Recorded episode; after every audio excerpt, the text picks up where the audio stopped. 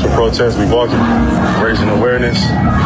Some of the injustices that we've been seeing is not okay. And as a young person, you gotta you gotta listen to our perspective. Our voices need to be heard. People are gonna look back. Our kids are gonna look back at this and say, "You were a part of that." I got a grandfather that marched next to Dr. King in the 60s, and he was amazing. He would be proud to see us all here. We got to keep pushing forward. Sports are like the reward of a functional society. SiriusXM Sports presents Forward Progress, a weekly open conversation on race and sports in America. Here are your hosts, Jason Jackson and Kirk Morrison. Great to be back with you. I'm Jason Jackson with Kirk Morrison. Uh, it's going to be a lot of baseball today, obviously. Everybody emailed each other, right, Kirk, when, uh-huh. when the baseball story broke. Uh, that they were getting out of the business of hosting uh, their midseason classic in Georgia after their yeah. voting rights bill. Um, and we'll talk about that in a moment. Uh, we knew we had to put it at the forefront yeah, we talked about it last week. We was on it, Jax. Exactly. We, we, we, we, knew it was going to be hot. Let's just be real, yes. man. I, yes. I don't wanna, we don't need to pat ourselves on the back too much. But and we were like, still hot. Yeah, it's still hot. Huge. This is gonna be this, this hot. They, they got to figure something out, Jax. I'll let you know. Everybody's upset. Trump's talking about boycotting baseball, and yeah. I'm tired of uh, folks using the term woke. By the way, what what is like like it's it's all it's derogatory on the right. Yeah. And so let's just say it properly. If you can't stand an awakening among yes. your own people recognizing how things have been wrong, there's something wrong with you.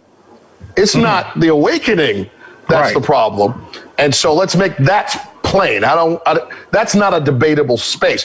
I am so encouraged by someone who has lived their life 50, 60, 70 years, seeing things through a single prism, and all of a sudden, whatever it was, the attack on the Capitol, uh, right. the cut four years of nonsense and incompetency mm. that radiated out of that man's mouth as the leadership of our nation. That in that space, somebody went, Oh my God, what did I do? Right. Yeah. I'm fine with that awakening. So yeah. don't try to get something in your mouth to make it sound a certain way, slick or what have you, trying to um, use some level of of the culture, our black culture, to try to make it sound like it's something people should be afraid of or run from. That that I'm done with that. Yeah, um, just just, but, just understand that when I hear the term woke for people out there listening, mm-hmm when I, how how I define it, Jax, I define it as someone who is aware, who mm-hmm. is the research and it vows to correct what maybe culturally some people may not understand. That's why when someone says, "Hey, uh, oh, that that person's woke," that means that they understand. They are awake in terms of the times, and they're going to make sure that you are looking at both sides of the prism, not just one. Right. Now you nailed that there, my man.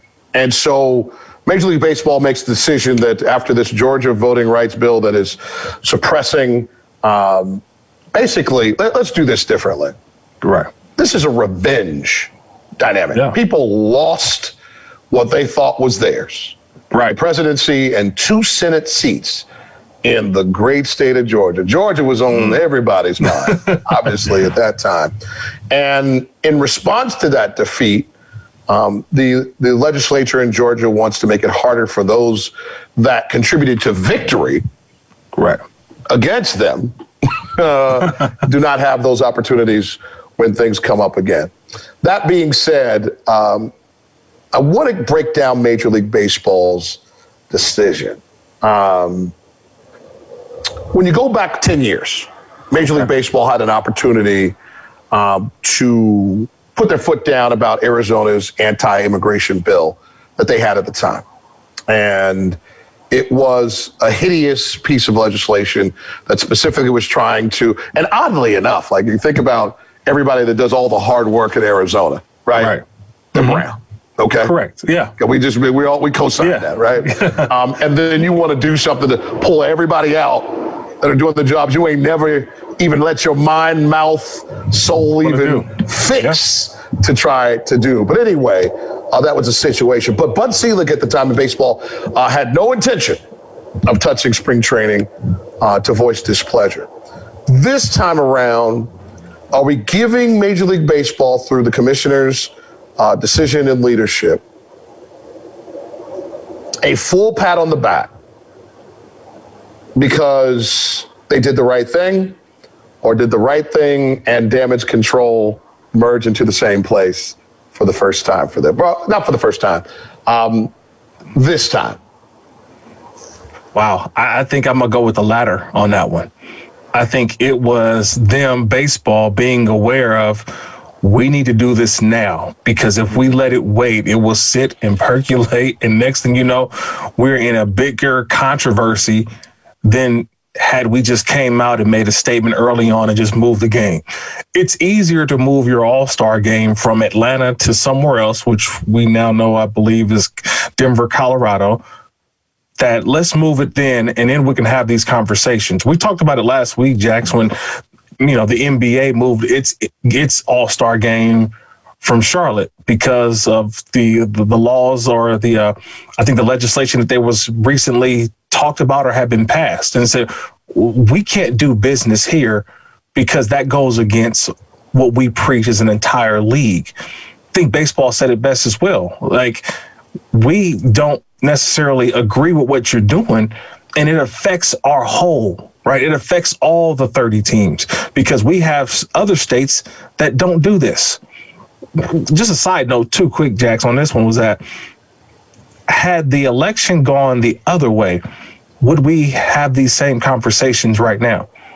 would would these legislative bills still be talked about? Would they still be passed had the other side have won? Had Trump may have won? Had those two seats not have been taken by the Democratic Party?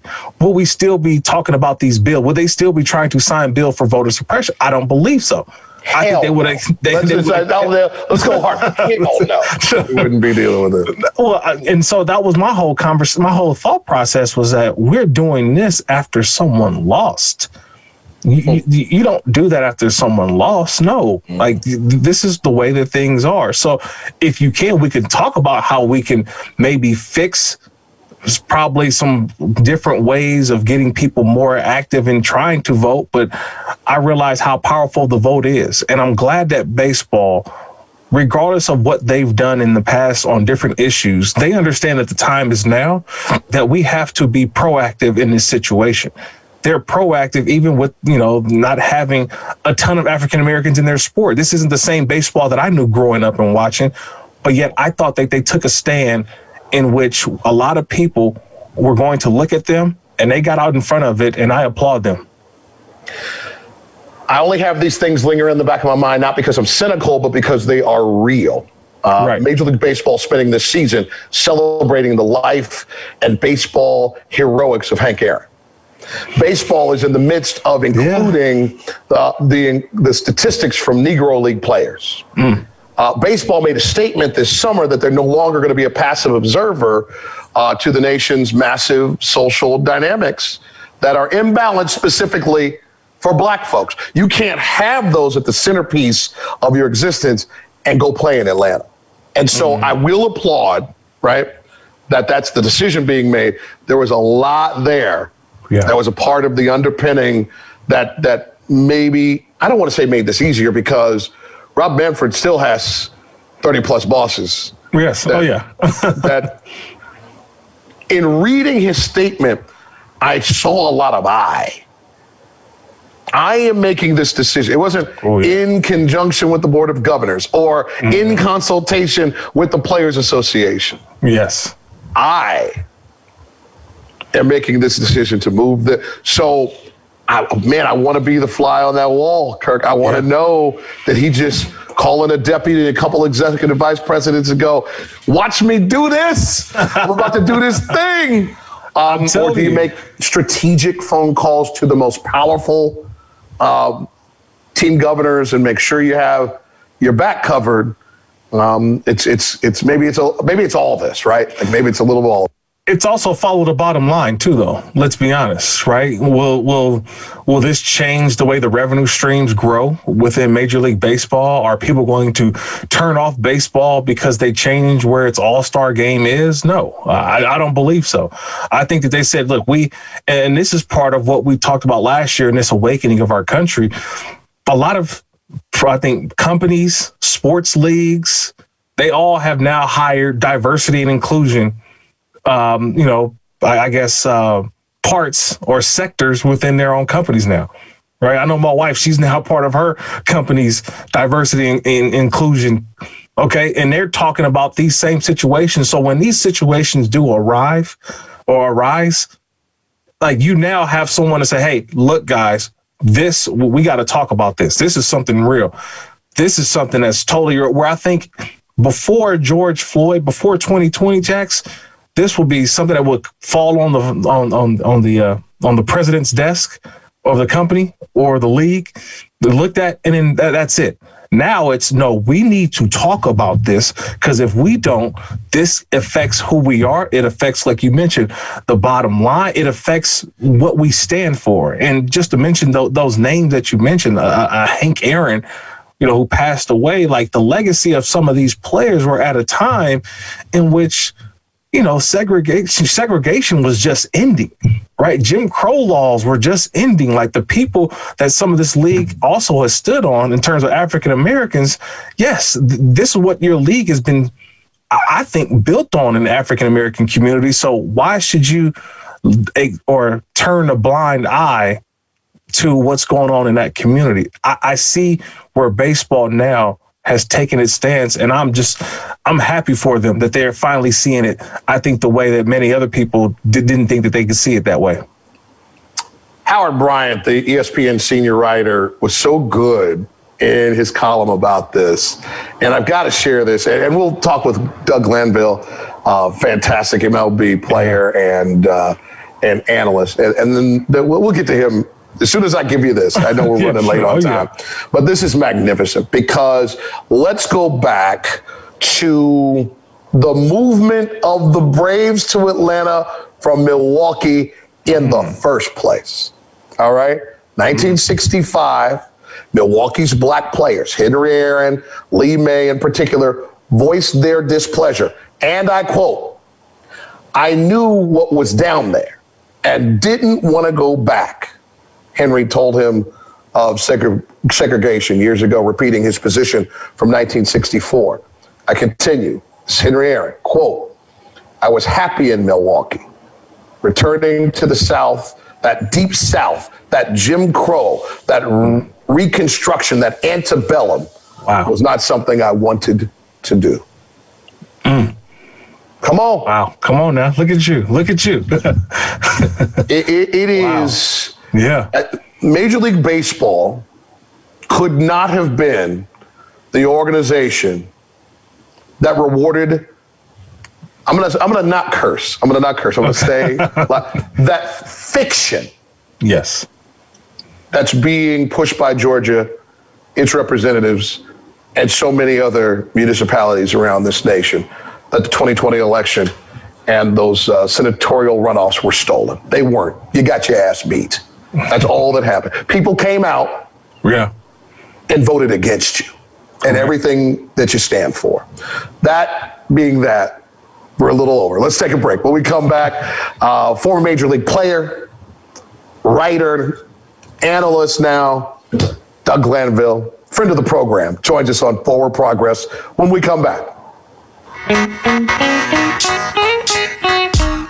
You're listening to Forward Progress on Sirius XM Radio. Forward Progress continues. It's Morrison, it's Jackson. We're so happy to have Doug Glanville back with us on the program. Doug, it's great to see you. Hope all is well.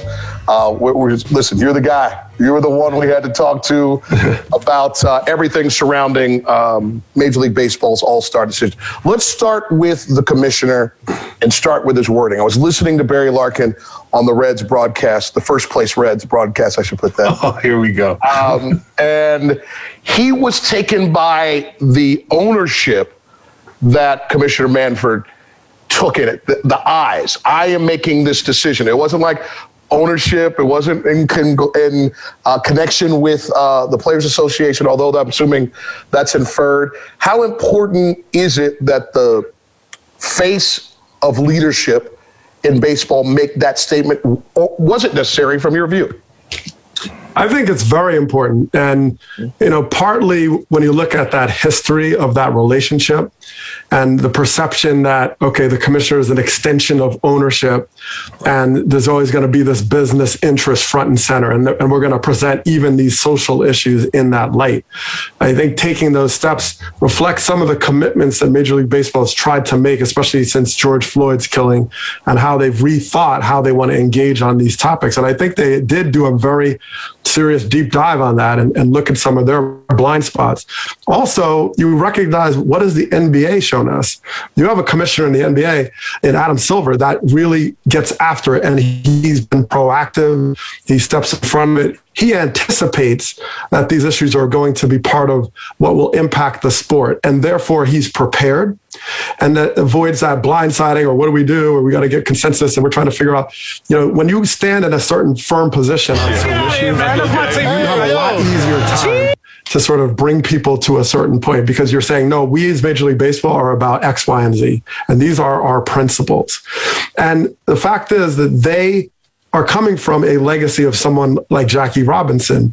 You know, when you ha- when you pioneer something so great, which really preempted the integration of the U.S. Now military. back to Give and Go uh, on you know, Sirius that your XM legacy. NBA. That's your history, and I, I feel like baseball hasn't really revisited that in the way that they needed to to modernize what Jackie Robinson has meant, and his his time, his the spirit of him is so relevant today more than ever, and and so that is something when you think about Robinson it's an opportunity to not just remember that oh he was he was first and he was kind of silent the first three years. We missed the rest of the story.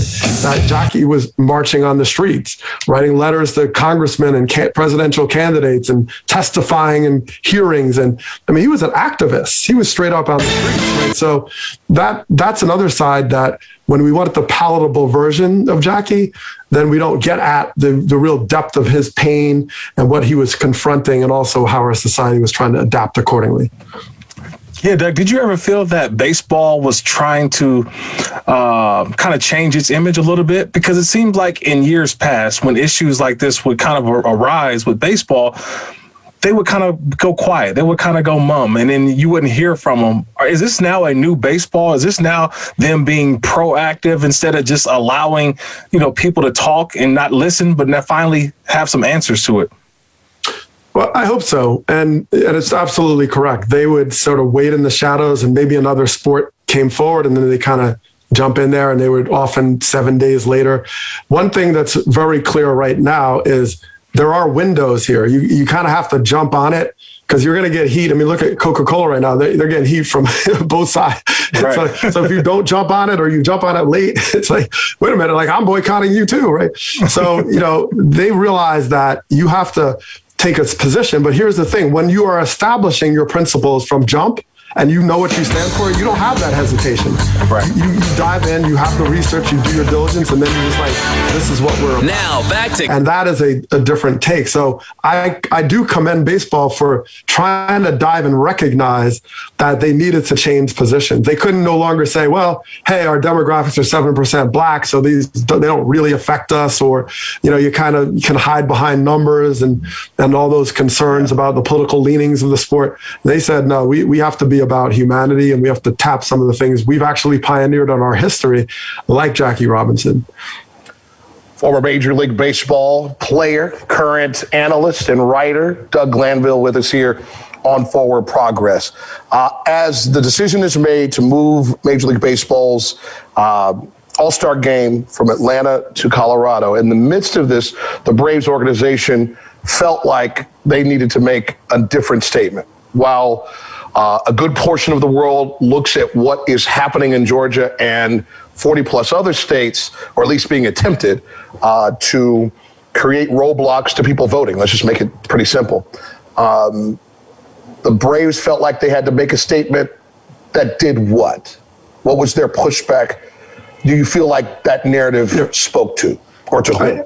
I, I don't. I don't think the Braves statement came off as intended. Uh, that, that's that's the first percent, the, the sort of response I had to it. I think there is conversations around the impact on local communities eh, that once this game is gone and all the things that were sort of planned around it. You know, when you're the host family, so to speak, the Braves, you have different kinds of stakes, like on a business level, on a community level. And that stung. It absolutely stung. And you're trying to compare sort of this. What stood out to Rick and Antonio from this rights, past weekend? Certainly should be sort of this. Give and Go presents Weekend Free Citizenship that's been denied and stepped on. People got killed at the ballot box, and we can talk about Wilmington and all these other places, right? Tulsa, whatever.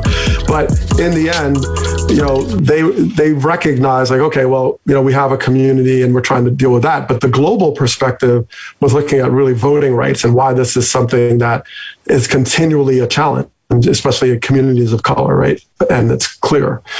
And, and so that was their kind of effort. And I think what it created is the sense of, well, wait a minute, like, okay, yes, there might be, there's going to be always fallout to a certain degree when you're trying to take on these large issues. Where, where are you, where's your role in this in the larger picture? And then what are you trying to protect? So I understand when they're trying to be local and dealing with global issues, just like Georgia saying, I'm a state and this is something bigger. But from the Black experience, it transcends all that, right? That's sort of the point. You know, we've seen proxies and double talk meaning to have a, uh, a disparate impact on a group of people, right?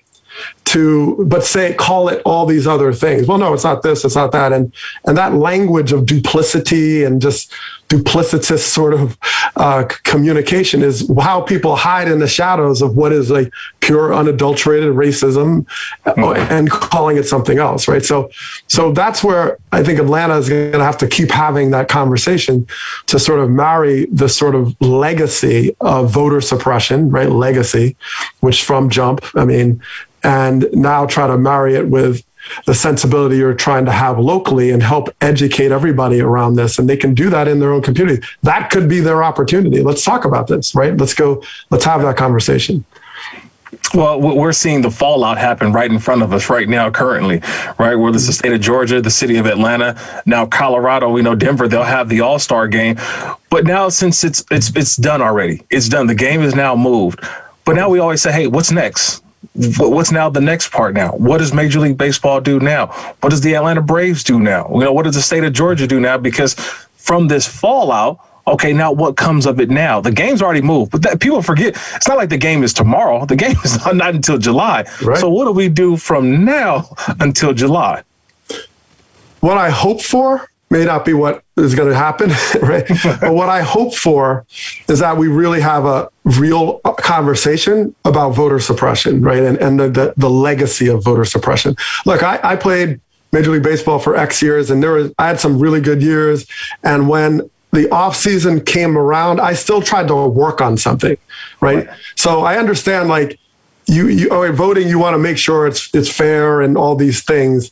I, I can understand that you do a deep dive and try to learn something and say we can improve in certain areas. But we understand once again how that can be a proxy for having another impact, right? To to sort of tilt the scale, so to speak. Right. So I, I, think that conversation is important. And the more we look at, you know, I'm really Heather McGhee's book uh, called The Sum of Us, which is fantastic, talks about this zero sum game. We've heard this a different time, the zero sum game. And they talk about, well, when you get something, you're taking something from me and all these. And it's in certain people's benefit when people are battling on these battlefronts. If you're, you know, you're like a, uh, auto company and you you don't want to unionize, you don't want a union, so you want you know black and white to argue and all you want titles to confuse people because it's in your best interest from a uh, top line standpoint that okay people are fighting right, right. and when we kind of start to see that heather mcghee's point is racism hurts everyone Okay, everyone, not just, you know, it's not black versus white. It's like all of us against racism, right? right. Like that's that's what we need to kind of get back to. And she lays it out in every single industry banking, subprime lending. Yeah, what did they do in the subprime? They went and fleeced the black community, which, by the way, most of which were refinancing. It wasn't like, oh, here's your first out. They were refinancing. They were already homeowners. And you know, worked their whole lives to save for this house. They get fleeced. And what happens is the, the top echelon says, oh, well, hey, I'm making money on this. I just figured out how to make this profitable. Now I'm going to go after the rest of the communities. White, black, I don't care. I'm making money. this destroys everybody. So, you know, you think about the pools, right? She talks about the pools. Racism closed the pools, right? They said, oh, well, we're going to integrate now. They fought it to death, fought it to death. Once black folks were able to get in the pool. They just said instead of having a pool, nobody gets a pool. So that hurts everybody, right? So yeah. so that's the conversation. You need to kind of look at this history uh, from Wilmington to all these stories, understanding like what the right to vote has meant and how it's been a shell game at various times. And I, I hope that Atlanta, Georgia, all these places really start to have a deep dive in understanding like why people have so much pain around this. You are listening to Forward Progress. I'm Jason Jackson with Kirk Morrison, our guest, Doug Glanville here discussing uh, the overall Major League Baseball transition from Atlanta to Denver for uh, the All Star game, pushing back on the decisions about voter suppression being made in the state of Georgia. Uh, want to go a little bit deeper into this discussion uh, for all of us about what we're dealing with. Having the GOP stare us in the face and say to us that the elections were not fair. We're trying to get to the fairest elections. And we believe the best way to make them fair is to make it challenging for brown and black people to get to the polls in a way that they're most used to. That last part, they won't say fully out loud. I'm saying it for them by the decisions that they're making. But to try to make it more challenging is admitting full well what we've known for a long time about demographics in America. If you could get all these voter bases energized, the more people who vote, the more a progressive agenda tends to find its way uh, to the victory. And I think this is really an interesting reckoning for the Grand Old Party as we once knew it, as it's trying to, I don't know if they're reclaiming themselves, Doug and Kirk, mm-hmm. after Trump went in, imploded it, made it a, a party of one about him. Right. And now they're trying to reclaim it after defeat and having literally no full power in federal government. Um, that's not necessarily the case, by the way, in state and local governments around right. the nation, right. which is why that energy is coming from uh, local municipalities and states. Uh, wh- what do we feel about this transformation of the Republican Party and where it's headed and what they're trying to cling to in this space? Well, you know, they're they're fragmented and trying to, you know, really figure out how to marry this history, right? The Reagan, you know, George Bush kind of into an era where now you're different, you know, you have ideological battles, right, over truth. You know, I mean, it's a very different time. And um and you know, you, you look back at Republican Party and you see, you know, George Bush uh, W. Bush had a, a, fairly diverse cabinet, you know, Condoleezza Rice, and you know, you saw that you know and had a fairly open uh, immigration policy, for example, mm-hmm. right? So you look back and you start to see some of the nuance of okay, there were certain things that were still inclusive, even if you had different viewpoints. Uh, when the Republican Party had uh, you know, Mitt Romney and John McCain running against Obama, they were people that did embrace a, a, a, sort of a unifying, diverse society. You know, when you look back, right, you say, okay, oh, you know, those guys were about that to a large degree, uh, but they didn't win. Okay, and um, and I think you you know that there's also going to be the zero sum game about win or loss. And if, there's a whole history in our political landscape of trafficking in racism to therefore, it's the easy way, right? It's the easy way to just say, okay, let's just try to win by divide and conquer. That's the easy way.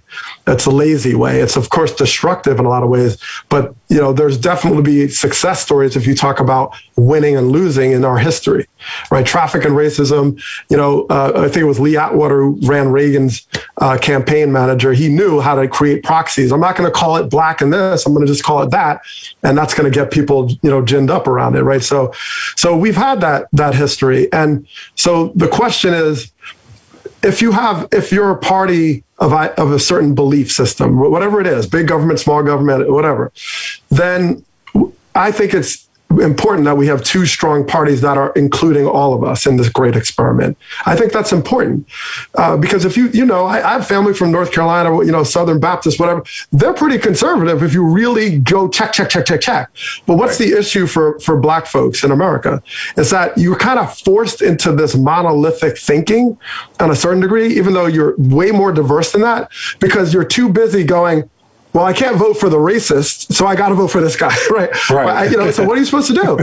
What are you supposed to do? right? Right. So Right. I, I can I can wax poetically about climate change, and I want you know all these little. But then if that's attached to the person that's going to suppress my vote, or try to go back to slavery, then what? Right. How, how? What choice do I have? So I think all both parties, whatever, need to continue to keep front and center that we've played political football with black people forever. Right, the Dixiecrats, the LBJ, you know, it's like, can you both just agree that we need to include everybody to the table? We need to just, okay, let's do that. And then, you know what? May the best party win on big government, small government, big military, whatever. But at least it's issue based, you know. And, and I think that's that's the lazy space we're in, and it's hard right now with social media and the speed of information. So I'd I'd, I'd like to see that. I don't know you know what what it's going to happen but uh, you can look back in the history and see that there's there's possibilities there. Now you just have to make that commitment and it's really tough because you just came from a, a singular figure right now in politics in, in president trump. That, and that's hard to to shift. You, you you're to have to a lot of work to do. Yeah, last one for me, Doug. I, I know you got to get ready to run, but it's, it's similar to what you're saying, though, is that I feel like there's more and more people now that it's you have to tell me who you are. Are you on this side or are you on that side? And then baseball makes a decision. And so people are like, well, baseball, you must be on that side. You're like, no, I'm here in the middle. It's like, how do we figure out how do we move forward and just be one instead of having to choose a side. I think that's the bigger picture that I'm seeing. And now that the sports leagues are now having to figure out whose side are you on? Are you on this one or are you on that one? This well the side thing is you know just it's a path to nowhere right? I mean mm-hmm. because it, it's not really how it plays out. We all have these nuances and subtleties. I mean you could say you're a democrat. Do you really check like 50 boxes and say that?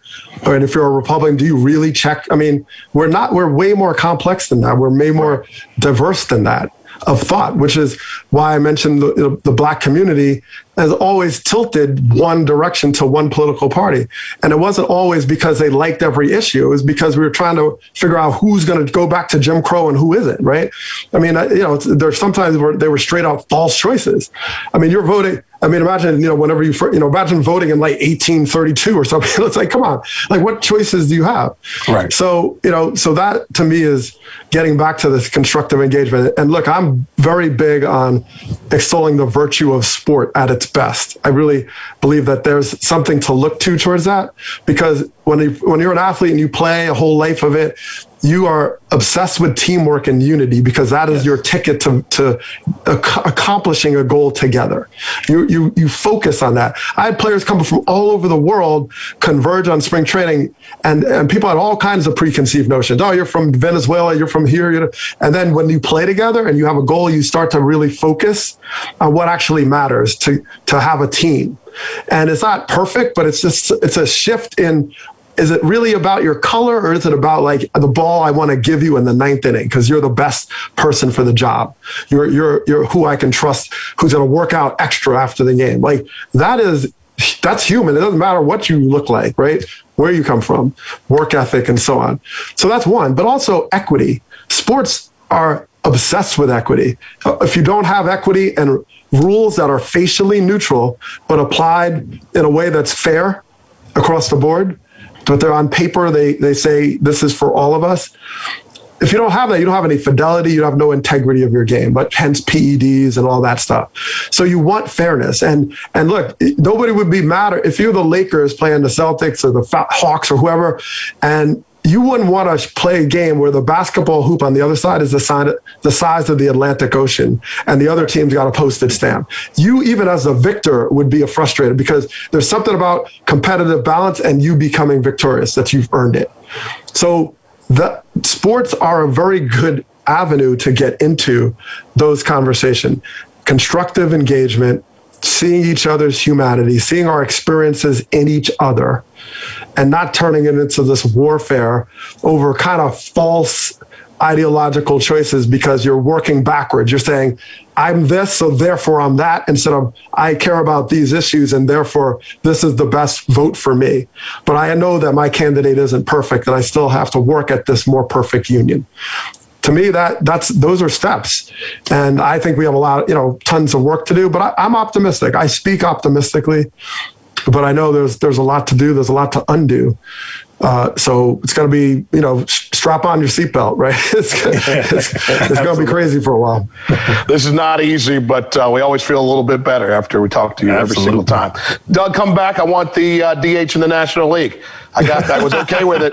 I wasn't sure I was going to be okay with it. I loved it, and now I miss it. Yeah. So we got to figure that out you, next time you're on. Yep. All right. I'll figure it out with you, man. Doug Glanville with us here on Forward Progress. It's Jackson. It's Morrison. We're back in a moment. You're listening to SiriusXM Radio. We now return to Forward Progress. Here's Jason Jackson and Kirk Morrison. Forward Progress continues, and we put pause on baseball. So great to have Doug with us, and also an opportunity to get our thoughts out on Major League Baseball's All Star Game transition from Atlanta in response to the Georgia voting rights bill uh, to Denver, Colorado. Let's now turn our attention toward some history being made in uh, North Carolina as the University of North Carolina promoted longtime assistant Hubert Davis to replace Roy Williams as the head basketball coach. Uh, basically, Kirk making history. Yeah. Um, there have only been a handful of African Americans who've held the title head coach in the university history. He's the very first in the basketball program that's put so many black men uh, on their court and into yeah. the association. Yeah, I mean this is uh, this huge. Um, just because there's a certain sports, um, I guess, certain institutions, universities that you're kind of a you know accustomed to seeing only certain faces, and so to now to see a new face um, for that basketball program that for many years um, has been I guess at the forefront of segregation, right? In terms of uh, making sure that, that their team was always integrated, right? We talked about it a couple weeks ago on the same program about what Dean Smith was able to do with that basketball program. Um, you know, at North Carolina, and how black players wanted to play for Dean Smith because he was such a guy who fought for them.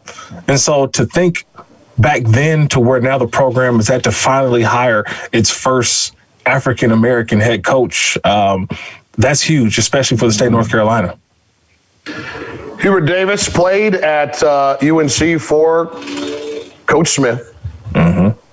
before being a first round NBA draft pick by the New York Knicks. That's for our producer, Pernell Brown. We, we snuck it in. uh, 12 years of the association uh, before uh, being an analyst on ESPN and then uh, turning back to the university that he loves with Roy Williams. Here are his thoughts about being named head coach of the Tar Heels. It's significant. Um, I know that in terms of Division One head coaches all around the country, only 26% of the head coaches for Division One men's basketball are compromised by minorities, specifically African Americans. I know that it is significant that I'm the fourth African American head coach in any sport in the history of the University of North Carolina.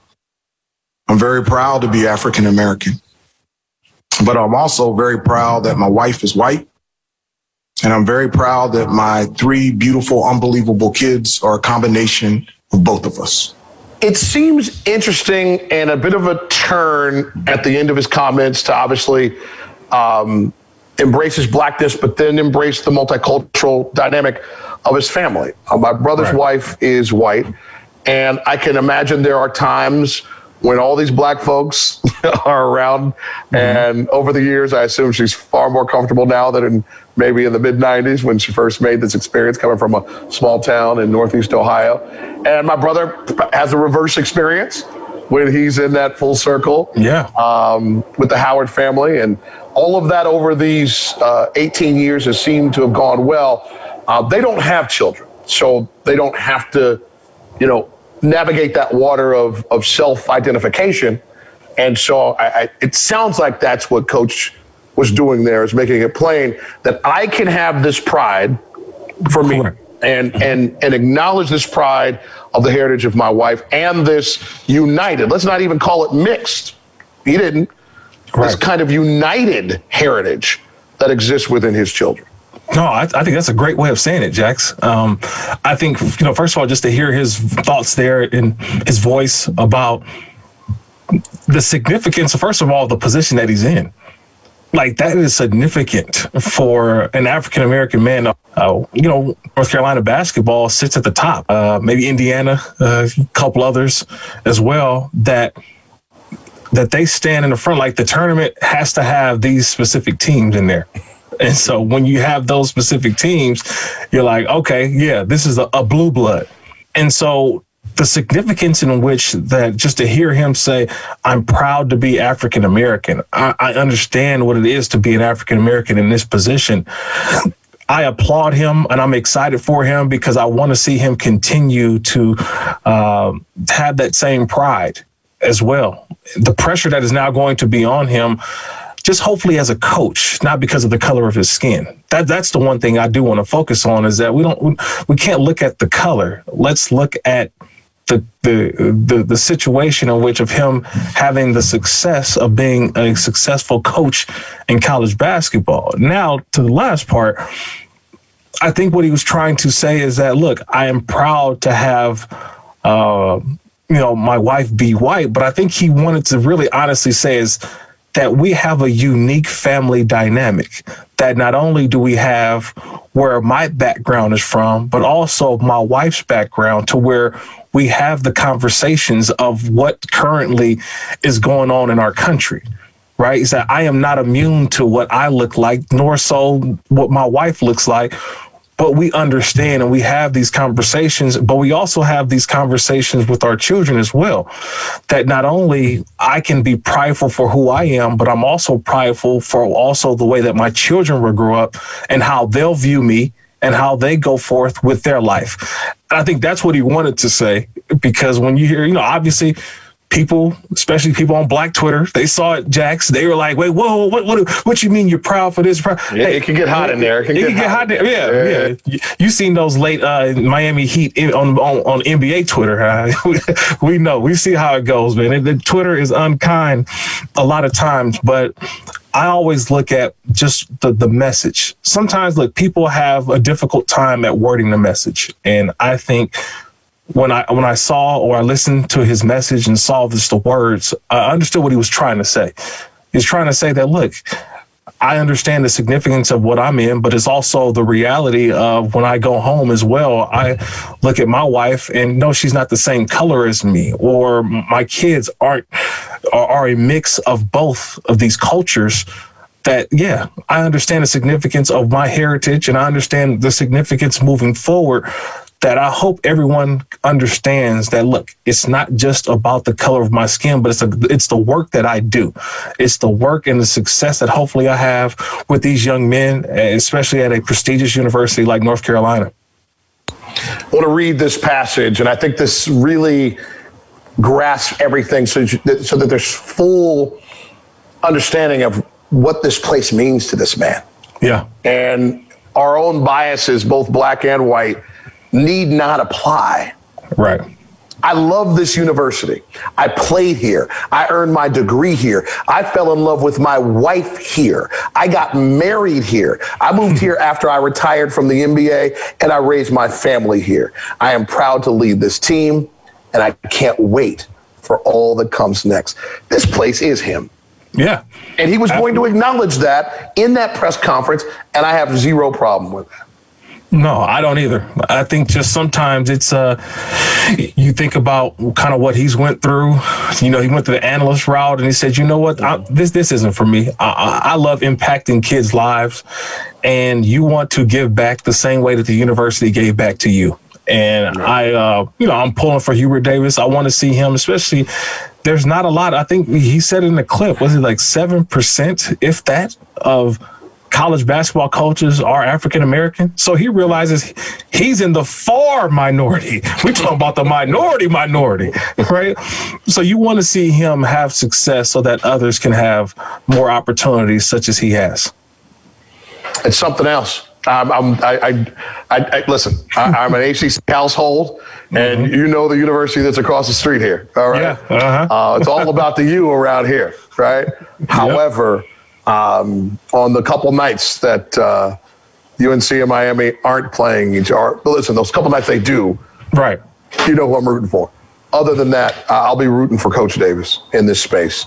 Um, it, it, it is a wonderful benchmark for um, racial advancement. Yeah. But what I love is when a university is not afraid to bring in their own. You know, sometimes there's this feeling that sometimes people are too close to it. Man, you're never too close to it. That passion, um, that that uh, I always freak out about different color of blood in people's veins, but you know that un, that, that, un, that unoxidized blood that's flowing through his vein. Um, that means something, and it'll mean something to parents. Yeah. When he's trying to get their young men to come to that university, it's, it's it that stuff is those are difference makers. Yeah. No, it's it's also too because we're talking about a part of the country as well, right? The state of North Carolina, South Carolina, that little region, the Carolinas in, in general, that you want to make sure that uh, a face like his um, is seen and understood that it's about not only the process, the success.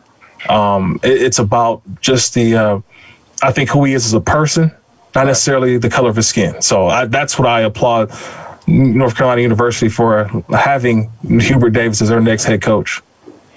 My man, let the people know where you are when you're not here. Where can they find you on Sirius XM? Yeah, you can find me right here on this program each and every week with my boy Jax here at Forward Progress, but also find me on uh, the NFL channel, uh, NFL Sirius Radio channel 88 as we get ready for the draft upcoming as well. As we see some more dreams come true, man. I cannot wait for that. So yeah, tune in to Sirius XM NFL Radio where you find me also on my Twitter account at, at Kirk Morrison. I'm not sure there's a sport where the draft is more important than the National Football League. Matter of fact, if you're getting it wrong, I'm killing hey, man, this so is our off-season extravaganza, man. Yeah, this is the one man. time where everybody's watching, so we love it in the off-season. No doubt. And for me, uh, make sure you check me out weekends this week on NBA Radio. All the great interviews and, and insights uh, on Saturdays and Sundays on Sirius XM NBA Radio. And then every Sunday, 10 a.m., yours truly Amin Elhassan for NBA Insider. We want to thank Doug Glanville for coming by and helping us try to solve the world's problems. We always appreciate our producer, Pernell Brown. For Kirk Morrison, I'm Jason Jackson. We'll talk to you next time.